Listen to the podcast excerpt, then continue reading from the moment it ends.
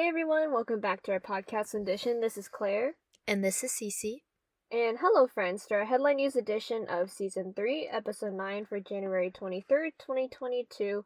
And we have, as usual, three interesting stories and even better takes, so let's get into it.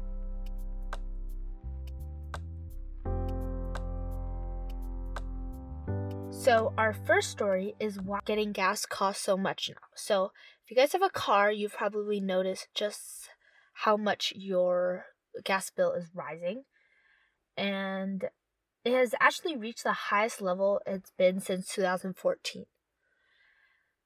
And it started all in Thanksgiving of 2021 when the Omicron variant started spreading, and there was a lot of fear, especially from the producers, that because business, travel, like airplanes, cars, trucks, all that will decline. But turns out the effect of the Omicron variant wasn't too bad.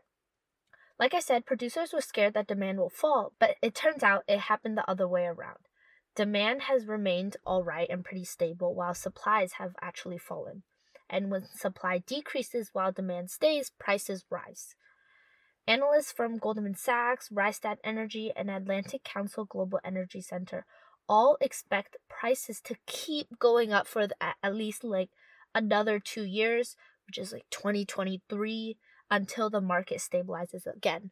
And they expect it to go over a $100 per barrel.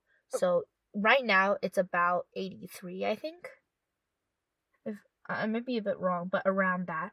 And the reason why OPEC, which is the organization mainly in charge and has the largest market share of oil, the reason why they aren't selling or producing more oil is because of a lot of things.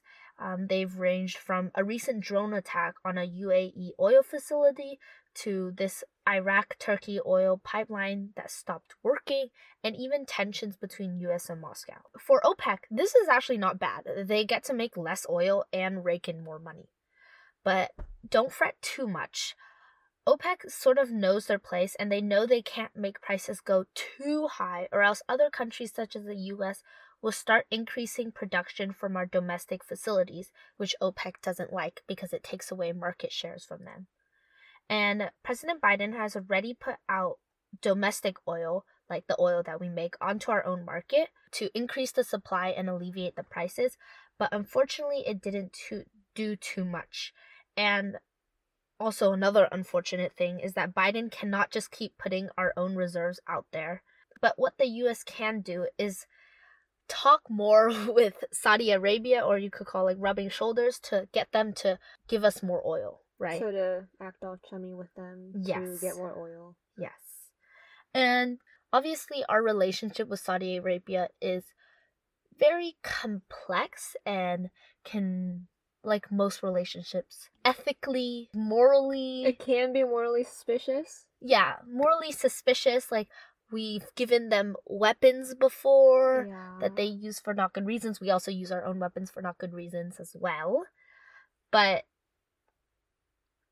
the only way, like, Americans are struggling, wages are not rising, we have tons of supply chain issues. I don't know if you guys have heard, but there's a lot of things that you can't get nowadays because of um, supply chain issues Uh-huh. like a lot of the beauty products in the skincare industry they're on wait lists now because the brands cannot get access to them like the ones that they make themselves Mhm. right and if you've seen costco there's less things on the shelves as well Yeah, there's also like the whole thing with cars, right? oh i haven't heard of that Oh, I mean, like there's always a shortage of cars. oh Like no matter where you go, I think recently, it's it was really hard for us to buy a car recently. oh Like for mine, I had to wait a month, and that's like already a short amount of time. Like yeah the only reason I got that car was because somebody was or somebody had a reservation for it and then they decided they didn't want it and dropped it. So if I had to wait for an Oh. actually like a new one to be in production, then it would probably take even longer for me to get a car. oh i didn't know that Yeah.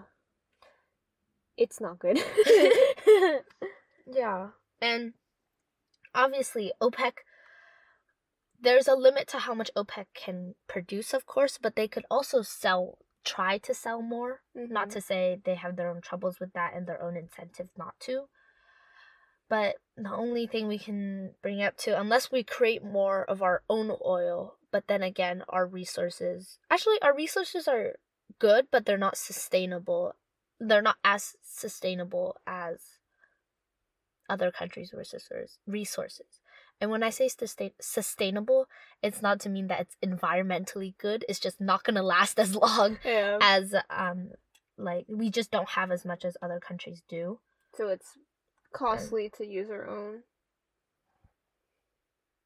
Yeah. Well, it's not costly right now, but say it's going to keep rising for the next 2 years, that's something that will put a big strain on our Mm. oil Mhm. reserves. So I understand what Biden is trying to like would try to do and like talk to Saudi Arabia or get more oil because they have a bunch of oil. But you know, they'll probably ask for something back. Trade and Yes. hopefully, I don't know. It might be weapons again, but we don't know, as we've seen in the past. So. Yeah, nothing is free in life, unfortunately. So if you want to read more, you can check out Al Jazeera's article on on gas, on oil prices. Moving on to our second story. Uh, Monkey Queen of Japan is losing her power. Uh, her name is Yakei, and she is the first female alpha of the troop since the reservation was built 70 years ago. She's currently 9 years old, and she actually overthrew the former male alpha in a very violent manner. And if you guys don't know, like these kinds of monkeys fight for their rankings. And she now holds reign over 667 macaques. And. Oh, what? One of the two troops? Which makes it one of the two troops at the Takasakiyama Na- Natural Zoological Garden. And a group of macaques, the leader is called a troop, so basically it's only half of the total of the monkeys at the garden.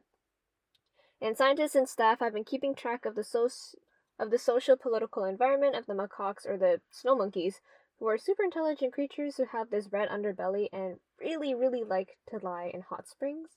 And although many animals have lived in matriarchal societies, this incident is the first time in which a female took over a patriarchal society, and one that happens to be extremely stringent. The monkeys live in a rank system, so that means the higher rank a monkey is, the more they can access food, mates, and places to sleep. How this works is that when a girl is born, they are assigned to the rank that is one rank lower than their mothers, and they usually stay in the troop they were born in. However, when a boy is born, he grows up and leaves to find another troop, where as they get older, the higher up they go, which is the same for females. Or, sometimes, fights can be started to move ranks. Yakei is in a really special circumstance because she beat her mom in a fight to become the leader of the group, and then she fought three higher up males before fighting Nanchu. And Nanchu was the male female at the time and was 31 years Male old. alpha. Oh. And Nanchu was the male alpha at the time and was 31, which is pretty freaking old for a macaque, and then he was defeated. Once the fight was finished, the staff held the peanut test, which basically means that they placed a peanut to see who would grab it first. And in this case, usually the alpha would. And in this test, they saw that the whole troop voluntarily gave way to Yakei. All this happened in the past year, and now mating season is coming up, which has already concerned a few observers. This one male named Luffy has been trying to woo her during the season, but she not only doesn't seem interested, but almost seems scared of Luffy, even though he's only ranked fifth. Her face, when she sees him, has a fear grimace towards him, which is only usually reserved for subordinates. However, at this time, she still holds top rank for now. So I found this story super interesting Mm-hmm. because we've done animal stories, but like, oh, pandas at a zoo, oh, new panda is born. But we never really dug into like the society Like and the social political Yeah. landscapes of the way monkeys work in. yeah. which is really interesting because I feel like a lot of us don't have this notion that they form these really intelligent and complex societies and ranks that they live in, right? Mm-hmm. Yeah. Like even like me, when I first read this story, I was like, "Who who names themselves like the Monkey Queen?" And then Cece was like, "Wait, no, it's an actual monkey." Like, oh, okay, that makes a little more sense. But yeah, Yeah. I was like, they're fighting? Interesting. Because I thought they were people at first. Mm-hmm. Well, the thing is, macaques in Japan, um, the the specific ones are obviously native to Japan, right? Mhm. So you can find them in the like in the like between roads. And I watched this one video. If you search up macaques fighting on YouTube, th- um, there's this one video where th- this guy was filming them, right? It was a, a very professional, and they named each macaque. So when they were pointing out who was doing what, they had names for them, Uh-huh. and it was out in the wild. Like this is in the streets, right? Mhm. Or not the street. It was like between a crossroad, and the two troops were fighting for a fig tree, Fig tree. and one of the troops already had control of the fig tree, Mhm. while the others did not. And they want to try and get it. yeah, they control. want to try, and they're very violent. I saw a comment that was like, um, calling them a complex society is just saying that they're violent little shits, or like That's true. something like that. And we think of change in our human world, right?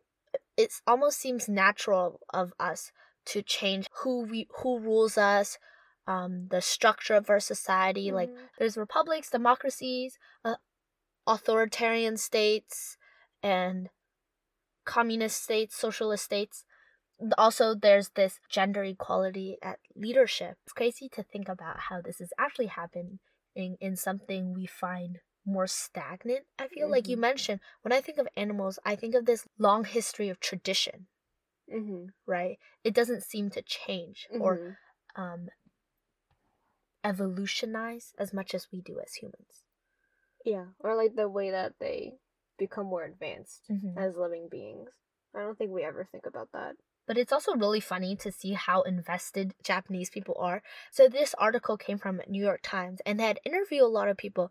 And these people are not just scientists and staff. These are random people who love to watch and The observe the monkeys and they report it to people. Like Dang. they've written articles about it. It's a thing in Japan.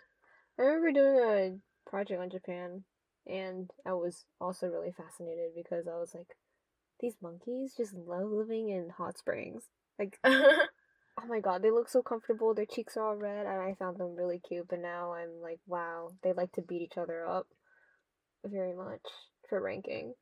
yeah. So, and it reminds me of almost you know that egyptians that history where this empress right or well i think she was the queen or something kind of took over and then she wasn't she didn't want to be seen as queen she was actually king Hatshepsut? yeah Yeah. and this is actually a similar case because Yakei acts more like a male instead of female so Mhm. when staff and like scientists can differentiate female and male not just from like their biological like what they look like but also how they act like how Mhm. high their tail is how they like body walk language. yeah their body language and Yakei acts like a male hmm i don't know if it's something that she learned on her own That's what like I was thinking. she kind of watched it and said oh this like is this like is how, i want to yeah, act if in order to move up ranks, this is how I should be acting hmm instead of I guess acting like a female since they do live in a patriarchal society.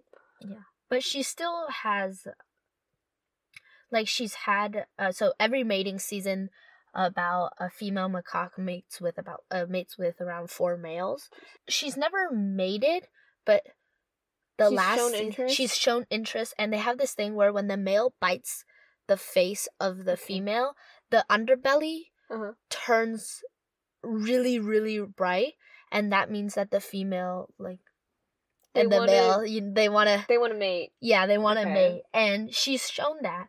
But now, like, she, um, the other guy that was interested in her, Luffy. no, uh, the one before this guy that started Some the other name- one? some other guy. He's not interested in her anymore ever since she came to the top. But Luffy is, and it's interesting. Like, yeah, and I don't know if she has that fear grimace towards him because, like I said, the macaques have a very, very rigid social hierarchy where males are stronger than females, Mhm. right? So I Yeah, don't I know mean, if this is she were to something mate, biological, yeah. but she doesn't seem interested in him, like, Like, as all. a, like as a mate. Interesting. Well, I thought it was just a really fun, Yeah. really Interesting. I feel like there should be a better word for interesting. Like Fascinating. this is a weirdly fascinating story. Like I didn't think I'd be interested in this, but I am. Like I want to know the gossip now. hmm Well, if you guys want to know more, you can head over to New York Times to read more on this story. Last but not least, we have our third story. The CIA confirms that the Havana syndrome is not a plot from foreign enemies. So I don't know if you guys have heard of it, but the Havana syndrome is this unexplainable sickness that government officials back in 2016 started experiencing in Havana, Cuba. Symptoms range from nausea, headaches, and even memory loss. When the first incidents in Cuba came up, they started brain scanning the people who were sick and they found that they had brain damage, like tissue damage, Mhm. that was similar to if that person had gone through a bombing or a car accident, which they didn't. So the US freaked out and started evacuating and moving every all the personnel out of Havana. But then this also started happening to a lot of stationed officials from in China, Colombia, Russia, and even in the US as well. And I think there was and all of this was happening during the Obama era Mm-hmm. and I think with the Trump, uh, when in Trump era, they also had White House officials who had the same Hmm. sickness. Mhm. So this all caused this conspiracy that there's this foreign enemy enemy that was using like that was using some sort of technology that was deliberately getting the personnel sick, right? Uh-huh. And it's yeah, okay. Like a biochemical weapon, like yeah, like a thing? biochemical weapon because there were changes in the brain scan that was like Mhm. brain damage. Mhm. But recently, the CIA came out after their investigation that was like the White House wanted a lot of like uh, that the White House pushed on, and they said no, it is very unlikely. It is an enemy, um, and even Russia, like they said, it's not Russia, and it's actually most likely to a medical condition. So this can be pre-existing medical conditions, Ah. like like that developed into something worse. yeah, that maybe they worked too hard, something happened. And a lot of the workers there also felt like they were hit by a beam of light or energy, which is kind of what brought this like biochemical weapon conspiracy thing into life. Uh-huh. Yeah. But it's crazy to think about. Mm-hmm. Have like citizens gotten this before? Not that I have heard of. I think the thing is, like, lots of people get nausea, headaches, and memory loss Yeah. for other medical reasons, right? But like the whole brain damage thing. Yeah, but That's the weird. yeah, But I was just thinking mm. like maybe citizens do have this thing. It's just that they don't link it to the same maybe name, right? Because they say Havana syndrome because it's Havana, Cuba. But I don't know. That's just what I'm thinking. Like I'm probably anyone else in this world has probably had something like this. yeah. Their concern was just is suddenly there were sudden reports all coming at the same time Mm-hmm. from all these workers working yeah, yeah. same and because you know their intelligence it's kind of concerning Yes. because there is vendetta against them Mhm. and that time um Cuba and US were still having tension problems Right. and lots of people chalked it up to like whoever this foreign enemy was or this enemy was just trying to ruin tensions between Cuba and United States because if this happened like because this happened US pulled all of its personnel from From Cuba, Cuba. which struck a chord in the struck a chord between them even more than there was already Right. was.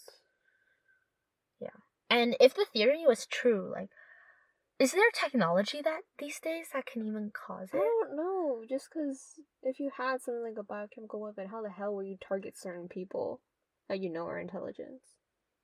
Oh, what if you put it like they all work in the same area, right? Oh, right? true. But then wouldn't they all have gotten it? yeah, unless they have some sort of immunity, but that doesn't even make sense. Maybe it was like a failed thing where they work for everyone. Yeah. I don't know. It's not foolproof. Yeah. And obviously, like I said, the and like whoever could have done that gained this, like cutting the ruining the relationship between Cuba and US. But it happened in other intelli like areas as well, right? Mhm. And like the only thing I can think of is if this super secret enemy made this biochemical weapon that if they were just testing out. They're like, hmm, let's test it out, see if it works, and they only hear that only five people got sick, and they're And like, like, oh, damn. like Doofenshmirtz. Gosh, it didn't work. Or that kind of My thing. Doofenshmirt. What's three dot- oh? No, yeah. Ugh. These weird gadgets and stuff. Oh no, it didn't work. Yeah, So it's Perry the Platypus. Perry. Yeah, maybe he saved them all. It should be. well, those are the three stories that we have for you today. But before we leave you, we have our Sunday snippet into the past.